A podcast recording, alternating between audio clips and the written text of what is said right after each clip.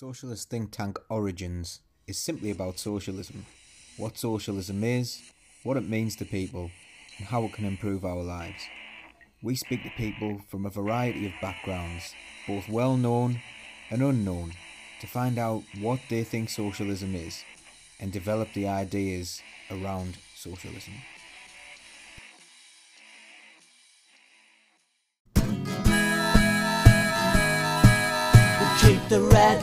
Flying here. Hello and welcome to Socialist Think Tank. Today we're here with Joe Glenton. Hi, Joe. Hello, mate. Hi. Um, can you tell us a little bit about yourself to start off with?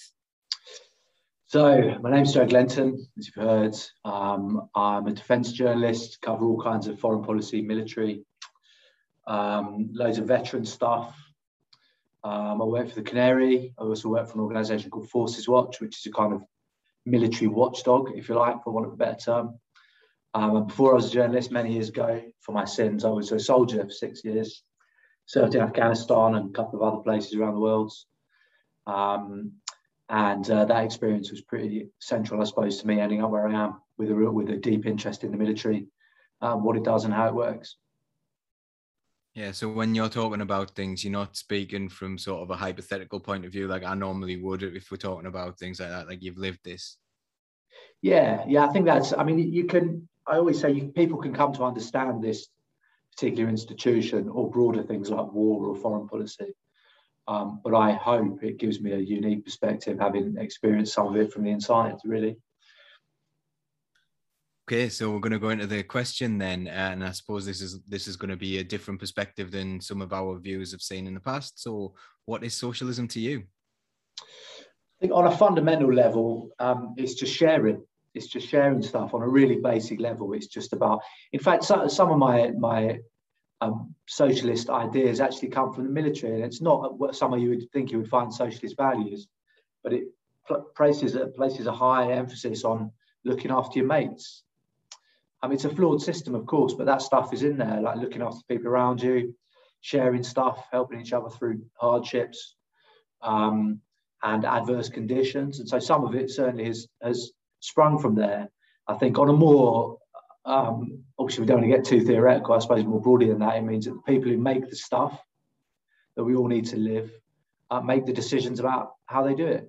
Uh, and they're in control of how things are things are produced, what things are produced, the timescale they're produced on, and where they go in the end. I suppose that's really what it comes down to. It's some kind of democratic control of the things that are made, of the economy, if you like, but the stuff that is made that we need to live, whatever that may be. We make it, and we should be in charge of how it's um, how it's um, developed, how it's produced, and where it goes.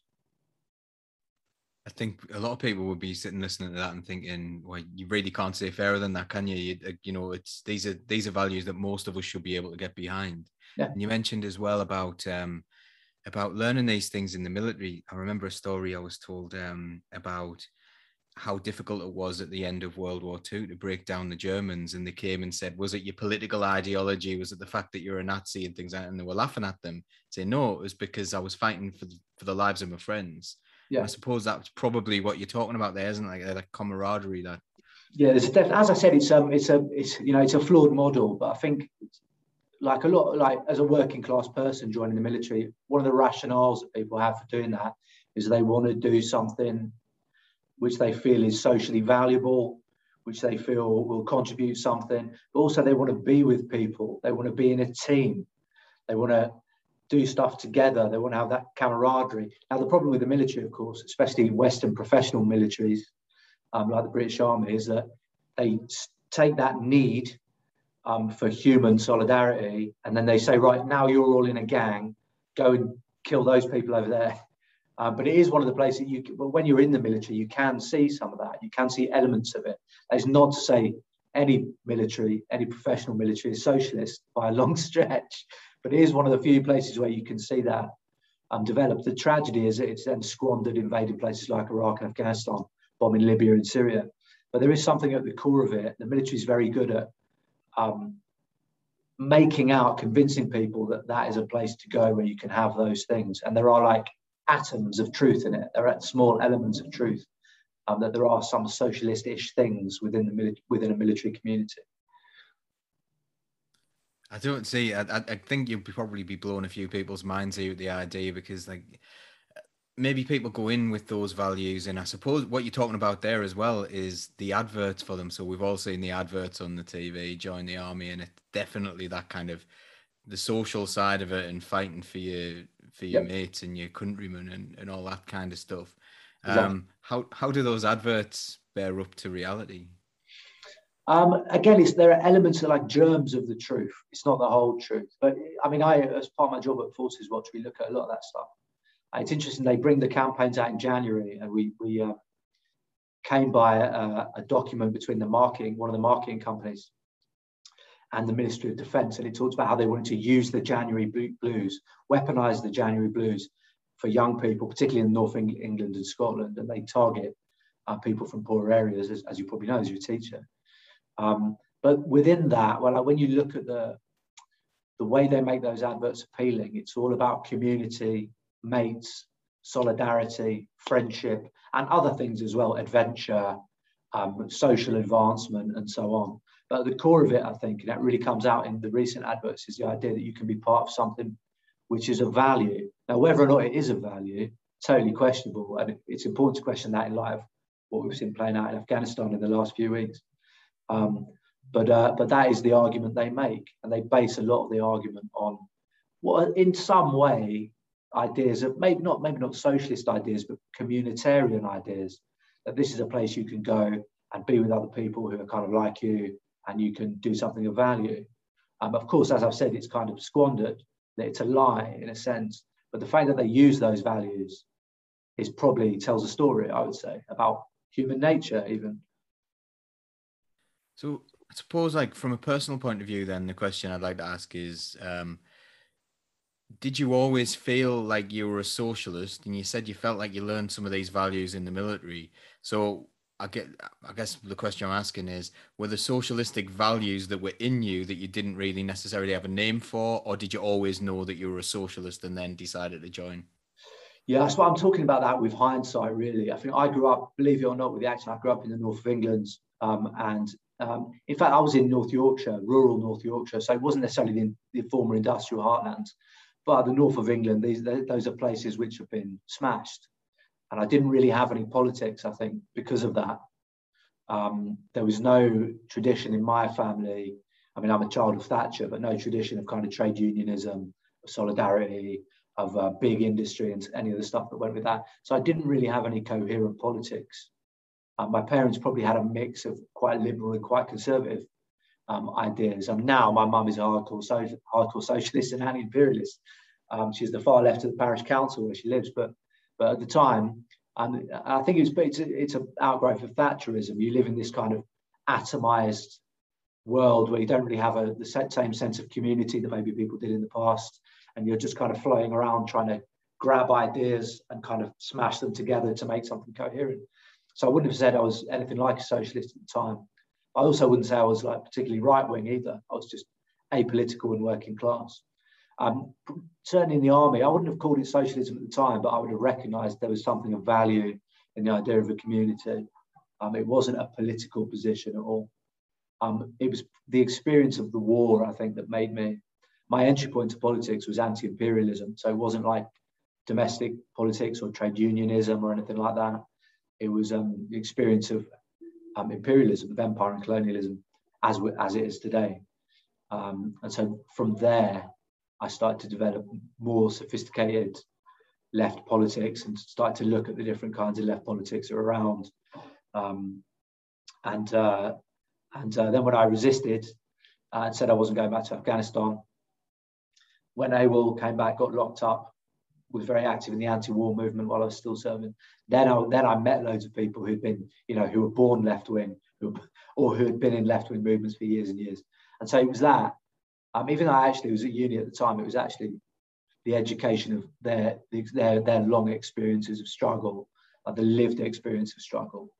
But um, no, I had no politics as a as a young man, and I probably didn't consider myself anything like a socialist when I was in the ranks. A lot of the time they're the more interesting stories for me the people who like weren't born into it the people who who grew into it and yeah. used their own experiences and developed their ideas that way. And that's happened um, we've actually had people who as as children identified as being quite quite right wing you know and even far right people who've made the journey over. So it's really it, it is possible to um to kind of develop your ideas. And this is why we should be really careful about uh who we have a go at, I suppose. Like, do you do you think that's a fair thing to comment yeah. on? There's a tendency, and it's it's a kind of symptom of the modern left to write people off and cancel people at the drop of a hat. Like some people should obviously, if, if someone's a fascist, card carrying fascist, then I have no time for them. There are a lot of people, for various reasons, but reasons you can understand, um, like you know Thatcherism, capitalism, neoliberalism, um, who have some dodgy ideas, and those ideas come from somewhere. And I'm very um, cautious about writing anyone off. Like literally, if someone turns up in jack boots, then obviously they're a fascist. I'm not going to be mates with them. But um, lots of the guys I knew in the military were probably pretty right wing, and I've watched their arc. I've watched um, through long conversations and interactions. I've watched their politics develop into something much more progressive and um, and positive. So I'm very cautious about. I, I also think it's a really like middle class left thing to just write people off there's an element within the middle class left which kind of dislikes working class people and doesn't really doesn't really have any time for them. And as someone who's from that background, I have a lot of time for my, my own class.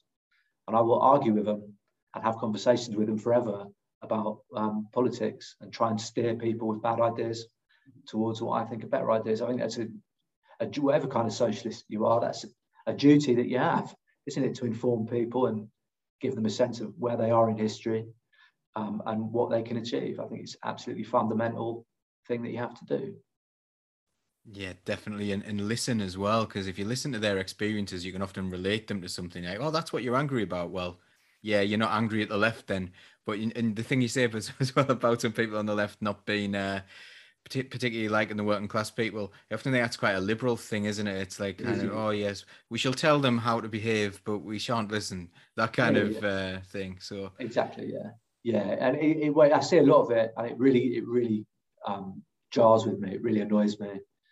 Um, but I would, I, would, I mean, I would take, you know, there's so many left lefties I've met over the years who are like book smart, not a degree to their name, um, who've, you know, almost autodidactic have, have developed their own politics in the real world at, at the coalface, you like, a struggle. And I would take any one of those over um, the kind of Oxbridge left any day of the week. And that's not I know lots of people who are middle class and went to Oxford who are good people as well. They, they do exist, but um, um, I always think working class people should never be made to feel like the guests in a working class movement. Uh, we're not the guests. We're the people who should be in charge, in charge of that thing. That's my position. Yeah, absolutely agree. We're all for um, grassroots working class socialism on this channel. So um, there's so many, so many directions I can go in now, and I'm trying to think of like what's going to be, uh, you know, the the best for the people who are watching because we could probably talk to you for about three days. What I'm really interested in, though, for um, that's quite unique to you is how do you make that journey from like being in the military and then making that decision to say no i'm not going back and going awol and stuff like that because that must have been not only um challenging but really risky as well i suppose. Yeah it was a big element of risk um involved. They in the end they were trying to put me away for for a long time tens of years. I mean when you're manning up the charges that was what, what i was looking at potentially. In the end they rolled over on that. But it was is that uh, because i mean i guess because i had no politics it was actually a moral thing and you could describe that as conscientious objection. I mean, there are a conscientious objection. We mostly think about conscientious objection in terms of World War One, and it's actually a, a slightly more complex. There's different kinds, conscientious objector, religious or non-religious or, or whatever. Um, but I basically went on tour, and I love the army. It's the first time I'd done something which I felt was valuable. I had a bit of money in my pocket. I was kind of we get you know we got in good shape, um, and we were doing something which I thought was of, of value. Um, and I would have stayed for 22 years. But what actually happened was I went on tour. Um, we were in um, Kandahar. We weren't on the front line, but we were very busy. We were provisioning, we were providing all the stuff for the operation. Um, and it became clear that our, our presence, the presence of the British military in southern Afghanistan, had created an insurgency and that we would hear every day reports from the front line Um, and it was very clear that this thing, which had been framed as a peacekeeping operation or whatever, there were various rationales we were given for going, had actually caused an insurgency, was having a really bad impact on the people in Afghanistan. Uh, there lots of people being killed, lots of people being killed on our side. Uh, a lad from my regiment was killed. Um, it became very clear that this quite literally wasn't what it said on the tin. We'd been given these highfalutin moral justifications, and there were various ones the opium crop, helping brown girls go to school, all these very kind of moral things. And actually, what happened is we'd caused uh, an extremely vicious um, insurgency. Um, and that was the pattern that was set. But certainly in my time there, um, that that it was kind of like a seed. It wasn't like it didn't just spring into my mind as a fully de- developed political position. I was like, actually, I, I don't really agree with this.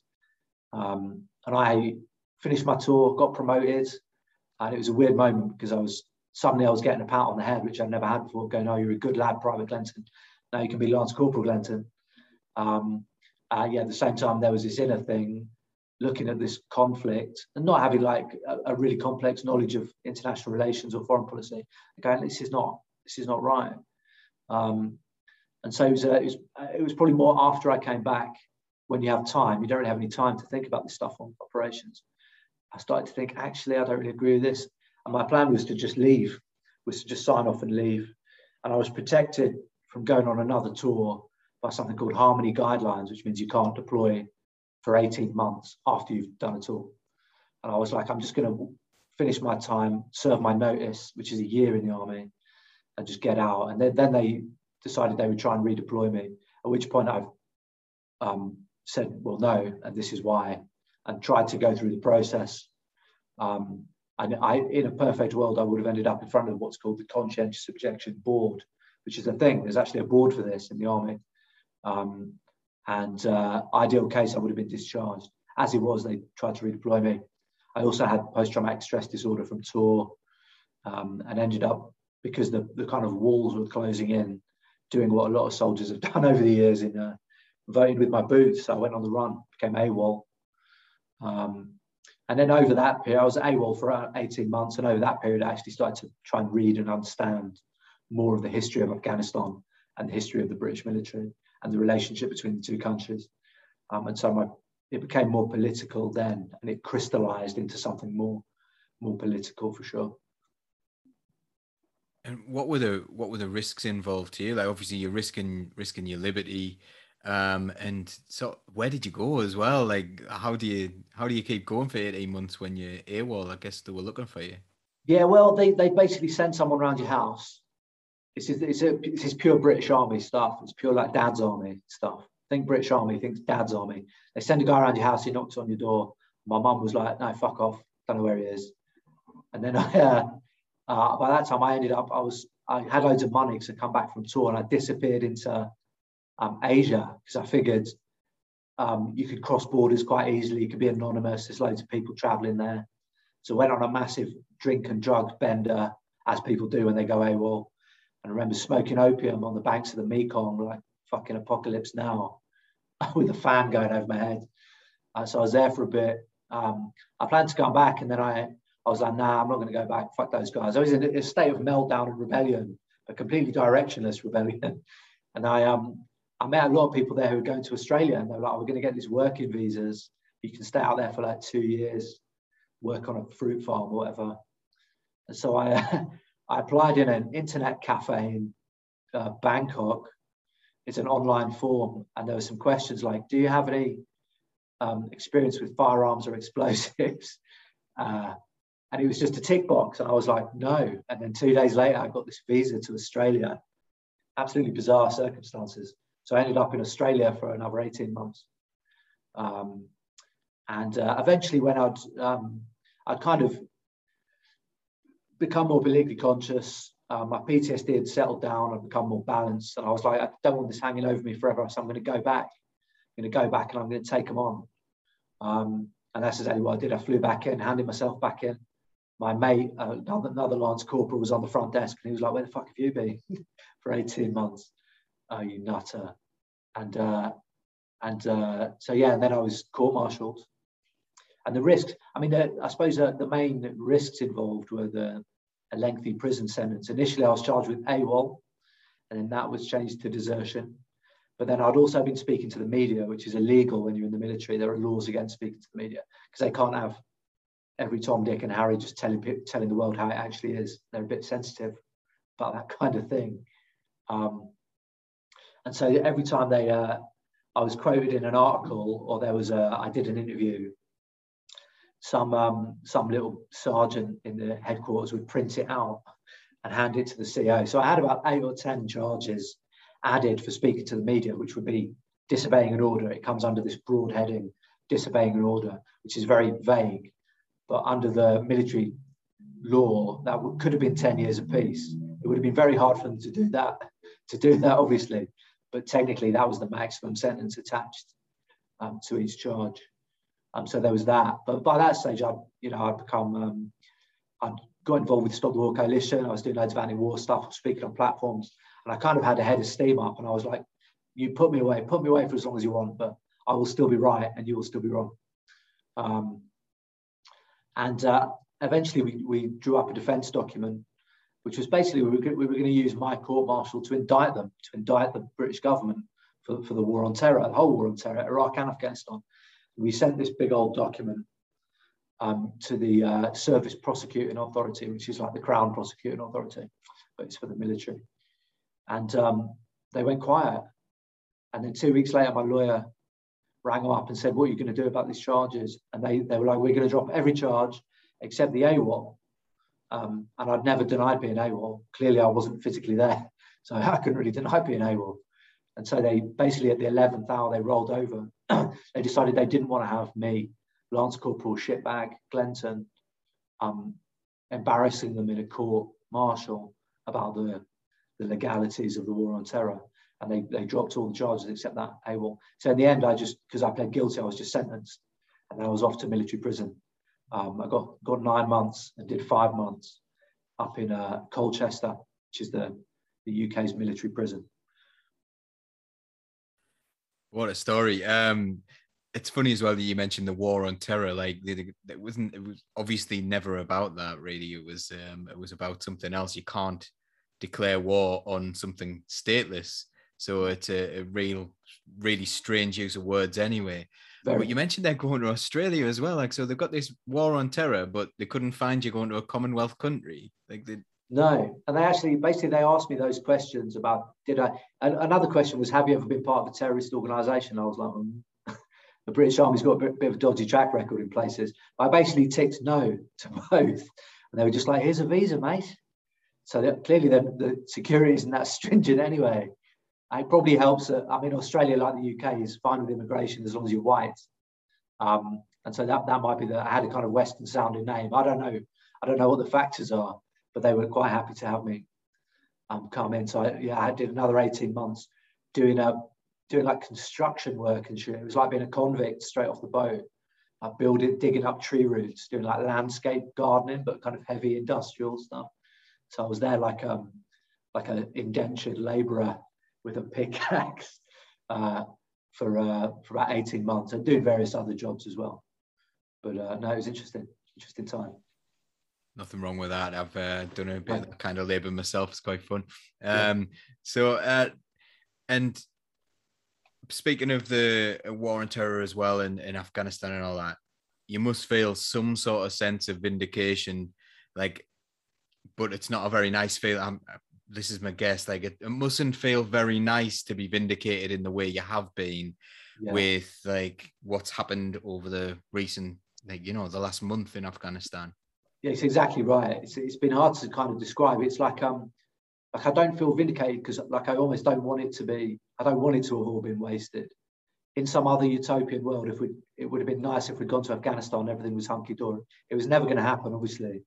Um, but it's kind of a bitter. It's it's like a bitter vindication somehow, if you know that makes sense. Um, lots of us said it. I wasn't the one of the ones saying it from the start. I was joining the army when my mum was on the anti-war march, and Jeremy Corbyn was giving his speeches, and Tony Benn and all those guys.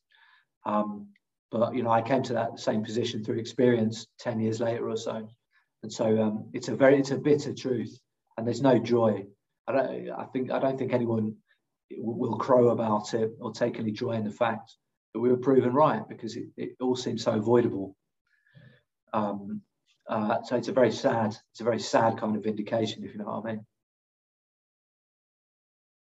Given it was so obvious to so many people, how is it that they've managed to get themselves into the position where they haven't been challenged over this for a long time? Like Afghanistan almost became forgotten. It almost became like this perpetual thing. Some people, some like you know, it, it it's half a lifetime for some people, or you know, yeah. or you know, it's a, it's a long time we've been there. Yeah. And if you think back to how long that conflict's gone on as well with with Russia and the idea of how it was set up and everything, how have they managed to portray this thing where actually this is okay, this is normal, this is not something that we should be concerned about? I suppose it's kind of about one part of it is just a particular kind of hegemony, isn't it? The media, for the media in this country, which on defence matters is absolutely appalling for the most part, um, um, which refuses to properly critique the military or the politicians who are doing military things, who lead the wars, And I think a large part of it is that it's just there's a media which is not critical, which is scared of criticizing um, the military. And I, I cover defense, and I think the military it's just a government department. It's not special. It's not magical. Like this is this is bullshit. It should be critiqued like any other. Um, like you would never have people going, "No, we can't have a go at the DWP because it's special." And why is the military um, um, prized in particular. I mean, the, the reasons are obvious. It's because we're a very militarized country and an imperialist country.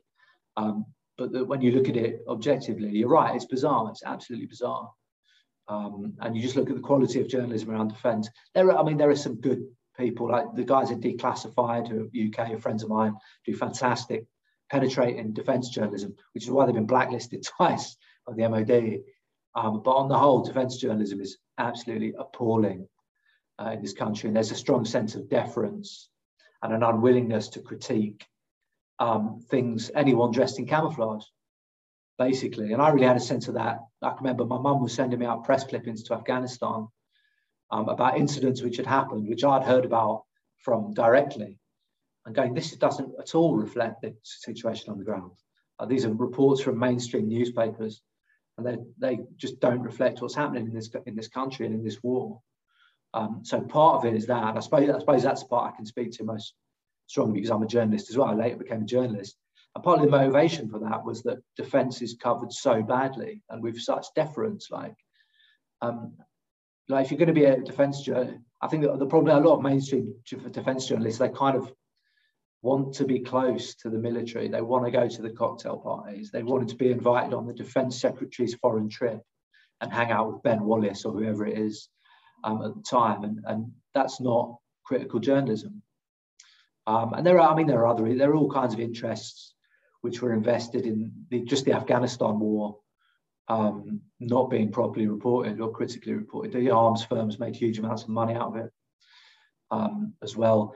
The generals, the generals increasingly have tended to point at the politicians and go, it's their fault. But we should remember the generals pushed for the maximum involvement in the wars absolute maximum involvement in the wars.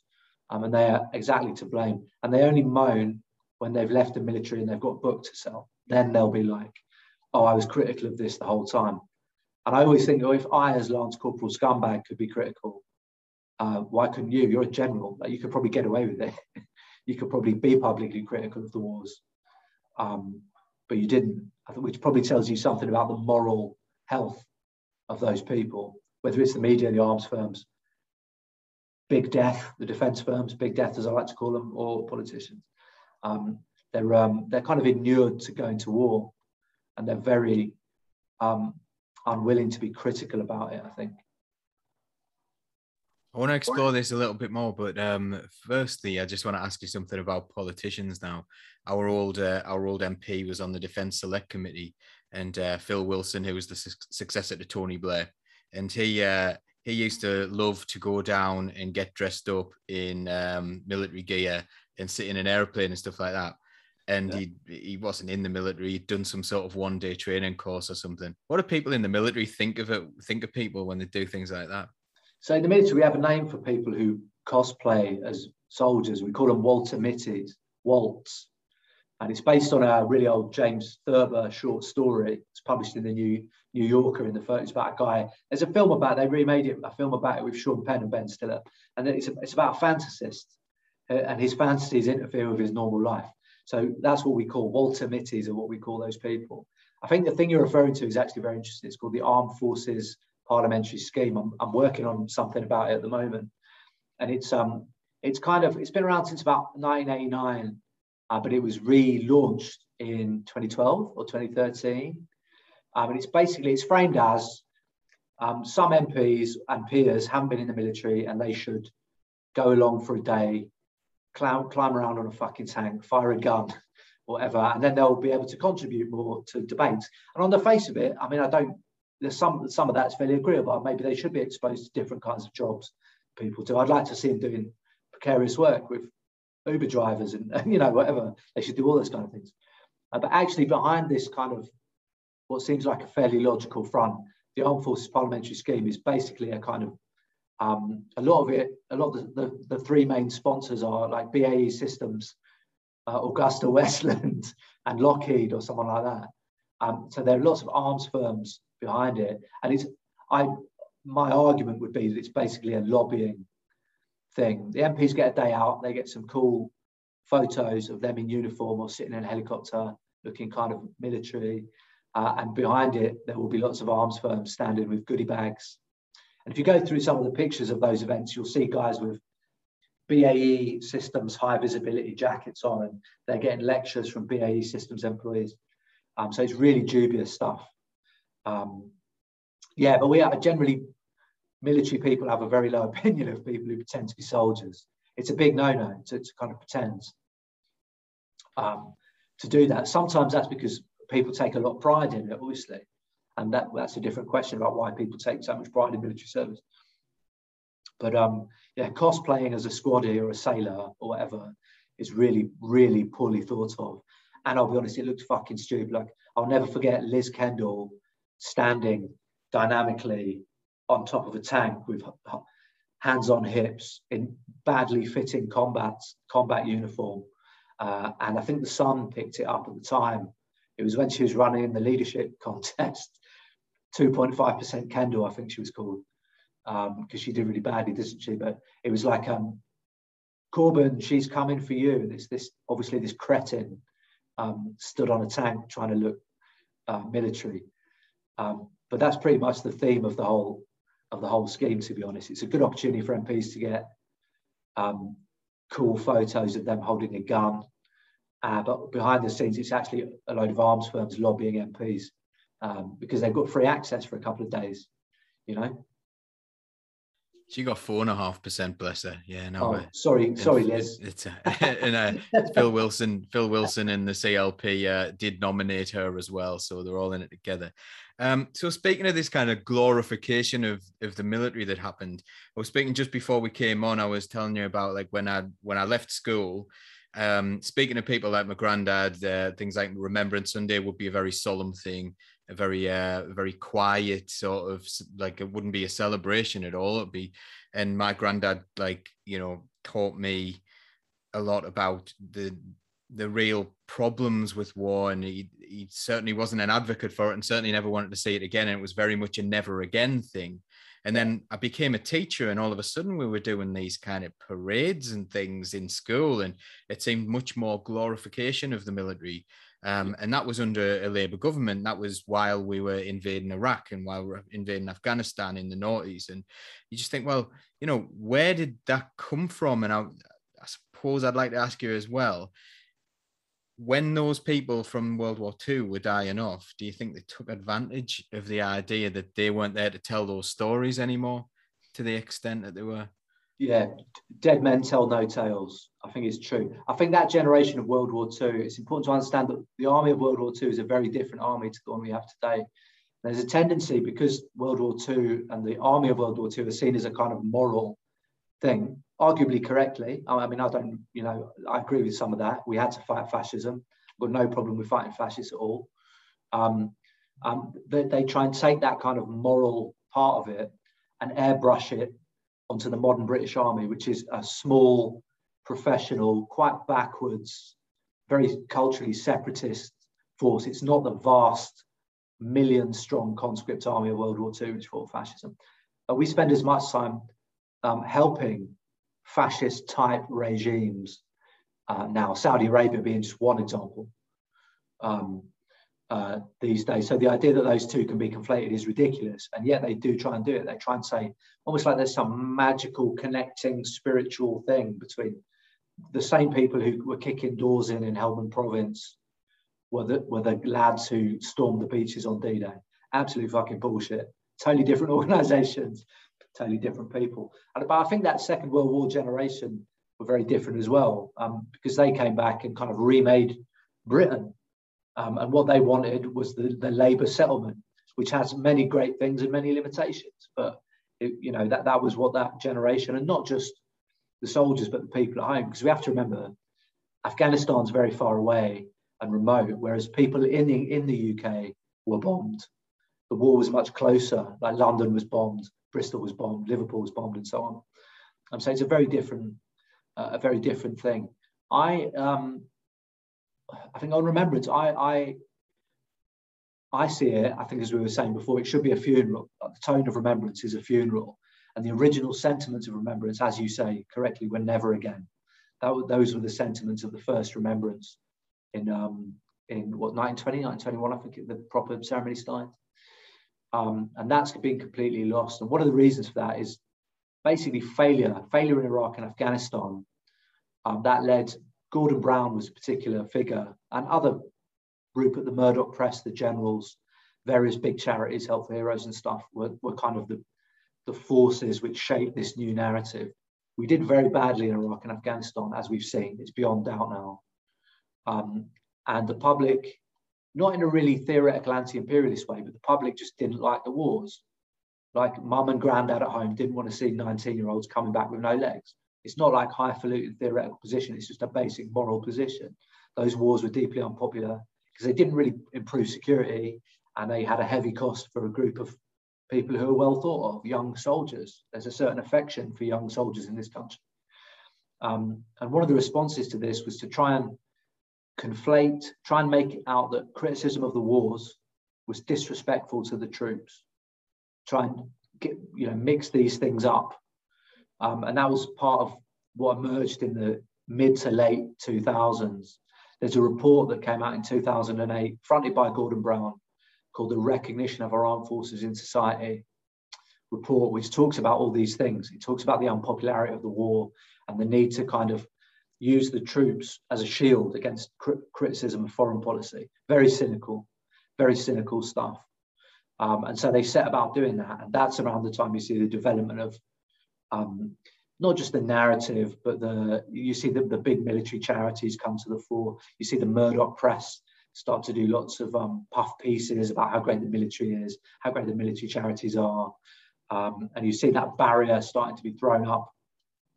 And it was basically an attempt to make criticism of the wars appear as if it was in some way disrespecting the troops, which is bizarre to me as a veteran because at the time in Afghanistan and Iraq, soldiers, sailors, and airmen were being like, "Why are we here?" They were saying the same thing, um, and so yeah, it's a bit it's a bit of sleight of hands, um, and it, it's it's basically, and they're also also you have to think they're not just thinking about they weren't just thinking about those wars, they're thinking about wars in the future which they may want to conduct. They're thinking about Iran, they're thinking about um, North Korea and places like that. Um, so, so it's important to think about militarism in those in the longer view. That they're they're thinking if if if war becomes unpopular or untenable, it's going to affect what we want to do in our aggressive foreign policy down the line.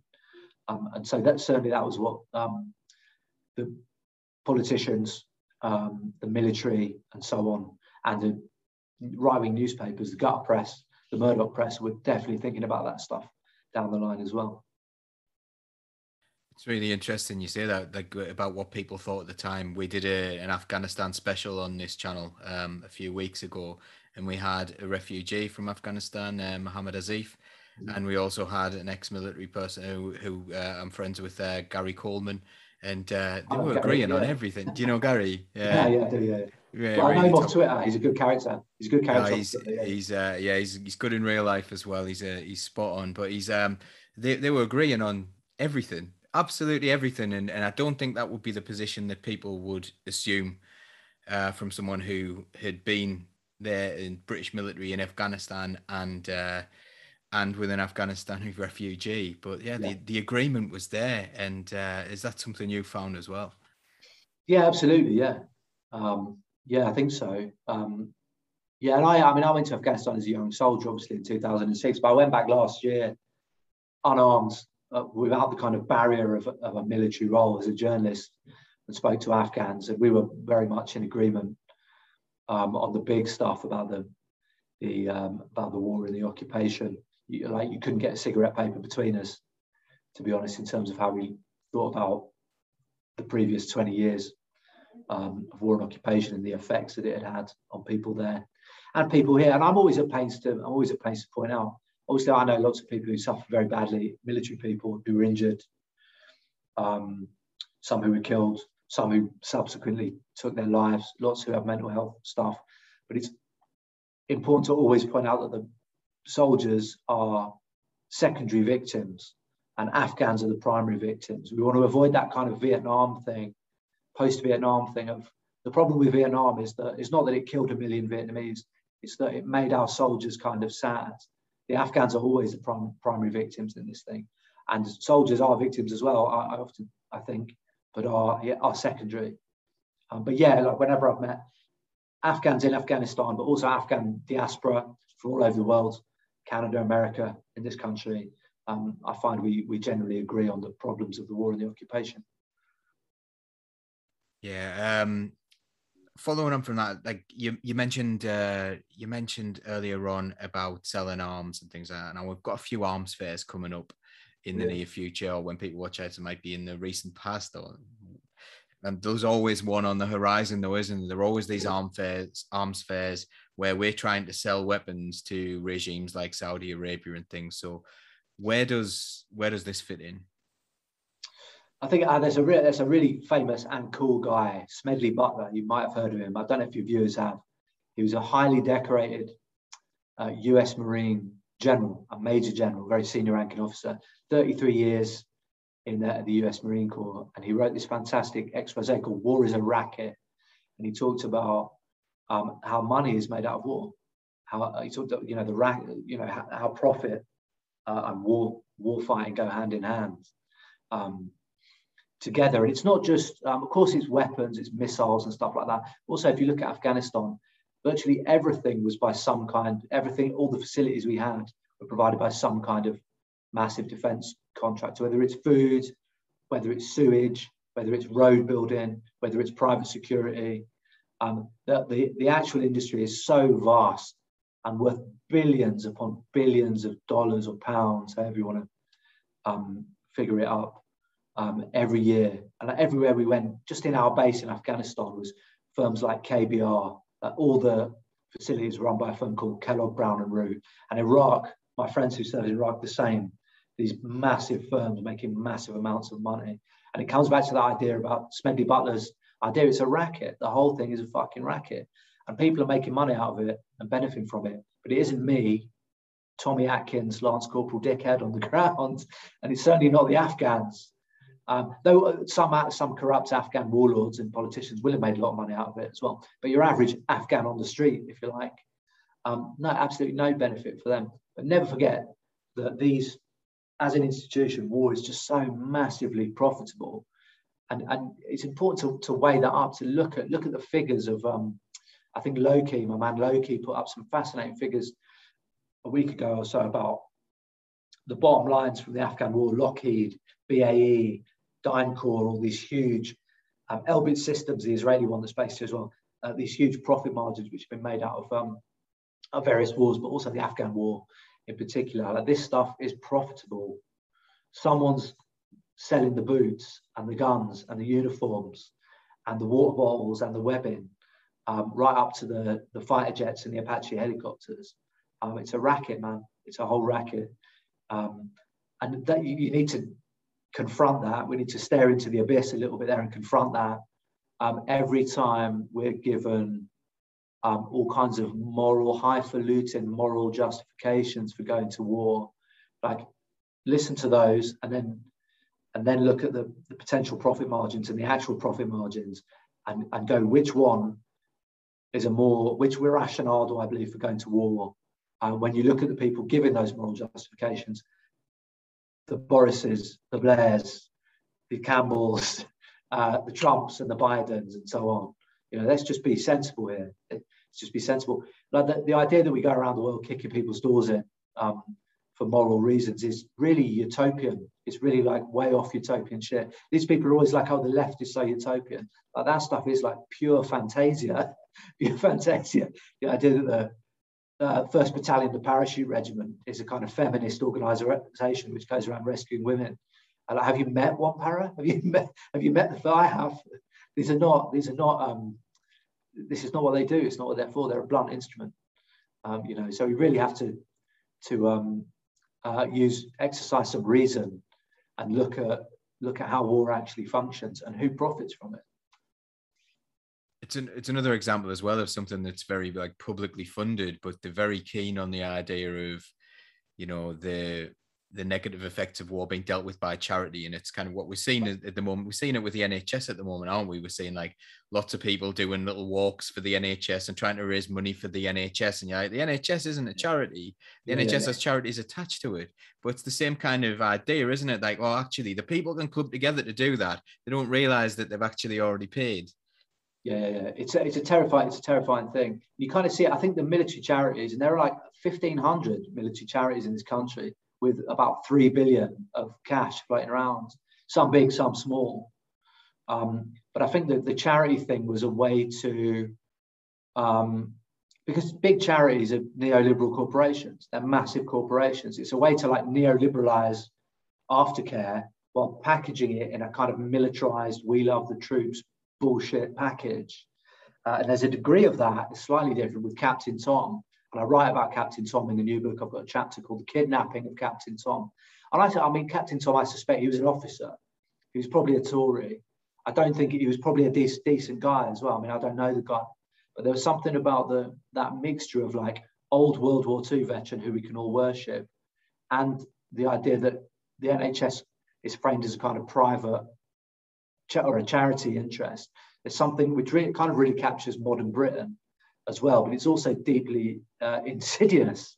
Uh, the idea that this and it because of course it was Captain Tom's and Harry Leslie Smith's generation, though those are two very different characters, who um, who fought for the NHS, who wanted the NHS and wanted the welfare state and wanted like really radical shit like council houses. You know, it's part of their legacy which is being chipped away at in that case by by a veteran of the same war. So it's, it's a real um, example of just how messed up British politics is um, and British culture is now.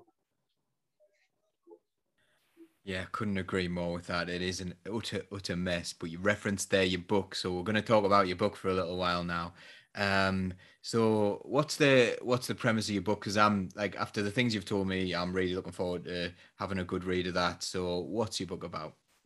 So it's called Veteranhood, um, Rage and Hope in uh, British ex-military life. And it, basically, I was really pissed off that veterans are often, in fact, sometimes on the left as well, particularly the kind of better off left, um, as either always small c conservatives or kind of fascists who are irredeemable, who are who are all thugs. And I know, and you know, and Gary Coleman knows because I've had this conversation with him as well, um, that that's just not the case. That veterans have always been part of the left's composition. That working class veterans, their natural home should be and often has been the left. Because when you go into the military, you come up against the officer class, against the absolute power and injustice um, in a way that's probably more um, unrestrained than in civilian life a lot of the time. Uh, and I, I kind of looked around me and said, no, there are lots of I know lots of left wing veterans, and it's always been the case. There are lots of ex military people on the left that have been involved in movements from the Putney debates. Um, there was a veteran killed at Peterloo um, the first, after the First and Second World War, and so on. Always veterans on the left. Um, and so I wanted to talk about those people and I wanted to talk about their descendants, so people like myself. Um, and I also wanted to try and address why, when veterans do end up with far right politics, why that is the case. Um, so those are two of the themes, two of the themes of the book. There's a, there's a lot in there. I'm talking about a lot of things. So we talk about Captain Tom, the Captain Tom phenomenon, talk about veterans on the far right, talk about Johnny Mercer and the new kind of class of posh officer MPs. Um, so Johnny Mercer, Tom Tugendhat, Tobias Ellwood, people like that, but particularly Johnny Mercer because he's such a ridiculous. I call him Commando Alan Partridge because he's a, such a ridiculous character in every way. And there's so many brilliant. I mean, it's easy. It's easy to lampoon him because he is a buffoon. There's so many brilliant quotes from him. Like he was once asked, "Have you ever done cocaine?" And he was like, "You don't put diesel in a Ferrari." you know, proper like Alan Partridge stuff. Um, but also Ant Middleton. So I'm also looking at the the kind of celebrity SAS phenomenon, which is bizarre because the SAS is supposed to be secret, special for, and now we have these really high profile guys, also buffoons like like Ant Middleton, particularly him. I think the other guys are, don't really bother me, but something about Ant Middleton really really gets my go. Um, and he, but also he's he's a product of that same system. He was like a brutalized boy soldier, viciously bullied when he was first joined the military. He's kind of a product of all that as well. So he's a way to talk about why some veterans are fucked up and are angry and are sexist and homophobic and racist. Um, and so there's a bunch of different topics, but really I'm trying to I'm trying to kind of rescue the veteran from the right and the far right. Like that's not Uh, veterans are part of the left's composition, and they always have been, and they should be again, and they should be welcomed. Veterans should be welcomed. There should be none of this like, oh, if you've served in the military, you're obviously a murderer. This kind of juvenile A-level politics is just not true. And I know it's kind of a theme that we've been talking about here. That very rarely comes from working class people on the left, because you will have been to school with guys and be mates with people who join the military, and you know they are a varied bunch. They're not just one thing. Uh, when I get that normally, it's from a real kind of, a kind of, I call them the left poseurs, this kind of posy kind of left politics, which is very quick to just write off and cancel whole, whole groups of people, ex-military people among them. Um, and so there's some quite um, strongly worded attacks actually on that kind of left-wing politics. Um, and it's kind of again, it's in, in a way I'm trying to say what trying to say what I said earlier or alluded to earlier is that um, working class people are not guests on the left. Uh, they're not guests in working class movements. You are. You know, you can come in, but these are our movements, um, and so you have to respect the rules and play the game. Um, so part of it is about that. I'm trying to reclaim the idea of a left-wing veteran identity, which has loads of really fascinating history in this country. So yeah, I'm really interested to hear about that in this country, especially because I know, like, obviously, um, in Vietnam, the protests in uh, uh, like as soon as they embraced the veteran, they got a lot further. That's that's about yeah, right, yeah. isn't it? Yeah, yeah. And it's, it's the Vietnam example is really interesting because it's um basically there's there's the every defeated army comes up with a stab in the back myth about why it lost. And in Vietnam, it was the hippies, the hippies and the women and the liberals and the communists. We, we couldn't possibly have lost the war because we're racially superior to those people. That was the, that was the rationale from the American ruling class. And so what must have happened is that there was an enemy within. We all know about that term. Uh, and it will happen with this war. It happened with Vietnam. Um, it happened for the Germans after the First World War. It happened for the Confederates after the American Civil War. It always becomes this idea of a kind of feminized enemy, a left wing enemy who has betrayed the country from within. Um, and that's a big, a big part of it. Um, speaking like uh, we, we've mentioned, and it's the third time I'm going to mention Gary, so he's going to be absolutely delighted about this. He's he's uh, he's he's not particularly um, let's see, he's not particularly big-headed. He's quite uh, he's quite shy about the the good things he's done, but he was yeah. absolutely brilliant on the doors for us around here when it came to tackling people who would say that Jeremy Corbyn was uh, a traitor and, and, things like that. And we had people coming out and they threw a leaflet at Gary. They threw this leaflet at him and said, How dare you? I, I, I know about Northern Ireland and things like that. And he's like, Well, I served in Northern Ireland. And I'll tell you what, Jeremy Corbyn is not um, anti British. He's not like, you know, and uh, it really, really took the sting out of that situation. That person ended up feeling quite sheepish. Do you have any like kind of stories like that or any experiences yeah, like that? I think people people um, make lots of assumptions about veterans, don't they? And in a way, it's kind of funny. I think you will find, like Gary, a lot of left wing veterans don't do the right wing veteran thing of having like veteran on their Twitter profile. And we don't like, and it's not that we're ashamed of it, but it's like we, it's just really cringe. It's really, really cringy to lead with like Brexit veteran, no nonsense, common sense on your fucking Twitter bio. Um, and so you, it only really comes up when you see right wing veterans gobbing off being like, I serve this country, and Jeremy Corbyn is a is and like I wish Jeremy Corbyn was more anti-British. To be honest, he's too nice. but um, yeah, and it really it really stumps people when they come across someone. It's like a real cognitive dissonance. The idea that a veteran could be left wing, because that idea is so has such a tight hold on the kind of imaginary now um, that all veterans hate Jeremy Corbyn, basically because a load of made up bullshit about him supporting the IRA. Um, um, so yeah, I mean, I've, I've come across so many examples. It's hard to pin one down, but um, but yeah, a lot a lot of examples of just the cognitive dissonance of right wing veterans when you go.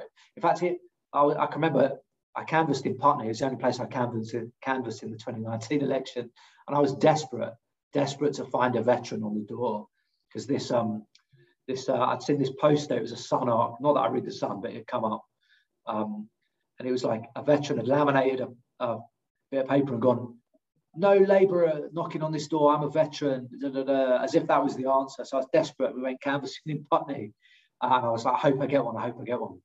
Uh, and about it was pissing down. Obviously, it was winter. It's not long before the election.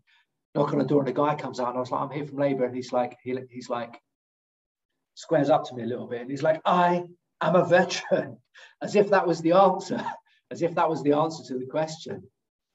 And I was like, so am I? And I tried to engage him in conversation. Uh, I was like, so what were, you, what were you in, mate? And all that. And he just, we looked at each other for like 10 seconds and he was just completely stumped by the fact that I was declaring myself as a veteran as well. And then he just not breaking eye contact, he gradually just like shut the door. and that was it. That was it. I don't know what I expected, to be honest. Maybe a long kind of back and forth. But uh, and it's a thing like there's just a lack of nuance. Like the, the military is a conservative institution. Some people will go into it, maybe even a majority of people, come out with conservative ideas. Lots of people don't. It's like, but it's the idea that there's an absolute, like no veteran would ever. It's like a weird but absolutist position. It just doesn't really reflect reality. Because I've met so many, so many uh, people from all eras, from World War II all the way through Northern Ireland uh, National Service, all the way through the First Gulf, the Falklands. So many who who are socialists or anarchists or communists of some description. And it's completely understandable that they would be. I mean, why, why you know, the ratios are probably similar to, to just British society normally, like some people left wing, some people right wing. But some people have a real kind of be up their ass about this fantasy that having worn a uniform automatically makes you either a small C Tory, at least, or a kind of squadrismo type fascist who wants to shag statues and and and you know do unspeakable things to the Union Jack. Um, it's just bizarre to me, and it doesn't reflect British history at all. As I say, there's always been veterans on the left, and they've always been a central part of the left, left's composition. One of our chief uh, statue shaggers around here, actually, we've got photos of him in a Nazi uniform. It's like well, eh, un- unbelievable stuff, but he's always invoking this like veterans image. He's not a veteran. Um, hmm he's uh yeah he's he's forever doing that but there's a nice photo of him wearing this like uh, neo-nazi uniform um, and he's and, he, and he's trying to like defend monuments about world war ii and that like mate you're lost. Uh, that's uh that seems to be where we are as a country. I think that sums up like what a lot of people's attitudes are at the moment. I'm going to finish off by asking you one final question which is what would you like what would you like to see on the left? What would you like to see socialists do, and what hopes do you have for the future? Uh, that's a big question, but just pick pick something in there. It is a big question. My my better half is a historian of revolutionary defeats of Franco Spain and the anarchists there. Um, so she has all kinds of profound thoughts on how to deal with defeat, and that is that is what we're dealing with. Um, but I'll try and muster muster some of my own. Um, uh, my feeling is um, we have to accept that for now, um, the parliamentary route is closed. I don't think there's going to be a time when we, we can force our way back. It was an accident, an accident of fate. We, accidentally, a socialist was elected the head of the Labour Party. And it doesn't mean I'm not going to be like, oh, everyone fucking leave Labour and start like proselytizing about this or that. But I think we have to accept that community stuff is where it's going to be for now. And that was also what was missing in that project. It became so caught up in like high power politics, all the community stuff, which was Corbyn's strength. Like he's a community guy, we know that. Um, was kind of ignored. Um, um, so we, we need to build in communities. And I always remember what Loki said. Loki's a, obviously a poet, a very poetic man. He says, um, organize in person get off Twitter, organize in person, find people, connect with people in your communities or wherever in your workplace, whatever. And that's the route to power through for your community and through your workplace. Um, um, I, I, suppose on a more, I mean, well, so I'd say I would like to see another missed opportunity. Where are all the working class voices? Where are all the working class voices in um, in the emerging? Like some some left wing media is better than others, uh, but where there, there seems to be a lack, a lack of working class voices. And then some of the calculations I see being made are strange. It's like, oh, I suppose, and it's a very basic thing. I'm not a sophisticated theorist. I'm like, if I'm going to do something politically, the calculation is, is this good for me or is this good for the class? And it should be doing something that's good for the class. Like we have to subsume ourselves a little bit. Like we've all got egos, you know, fair enough, but we have to subsume ourselves into the broader thing. And that's kind of where we need to be right now. Within that, I mean, where are all the, the, the you know, as left wing veterans um, have important things to say about the wars? You know, it's a really important strand of what the left does, talking about foreign policy and empire and imperialism. Um, and I would like to see more veterans bringing their, their real life experience of those things um, to the fore. Certainly, some of that's come out of writing the book was that there are loads of us and we all have big, important ideas and things to say.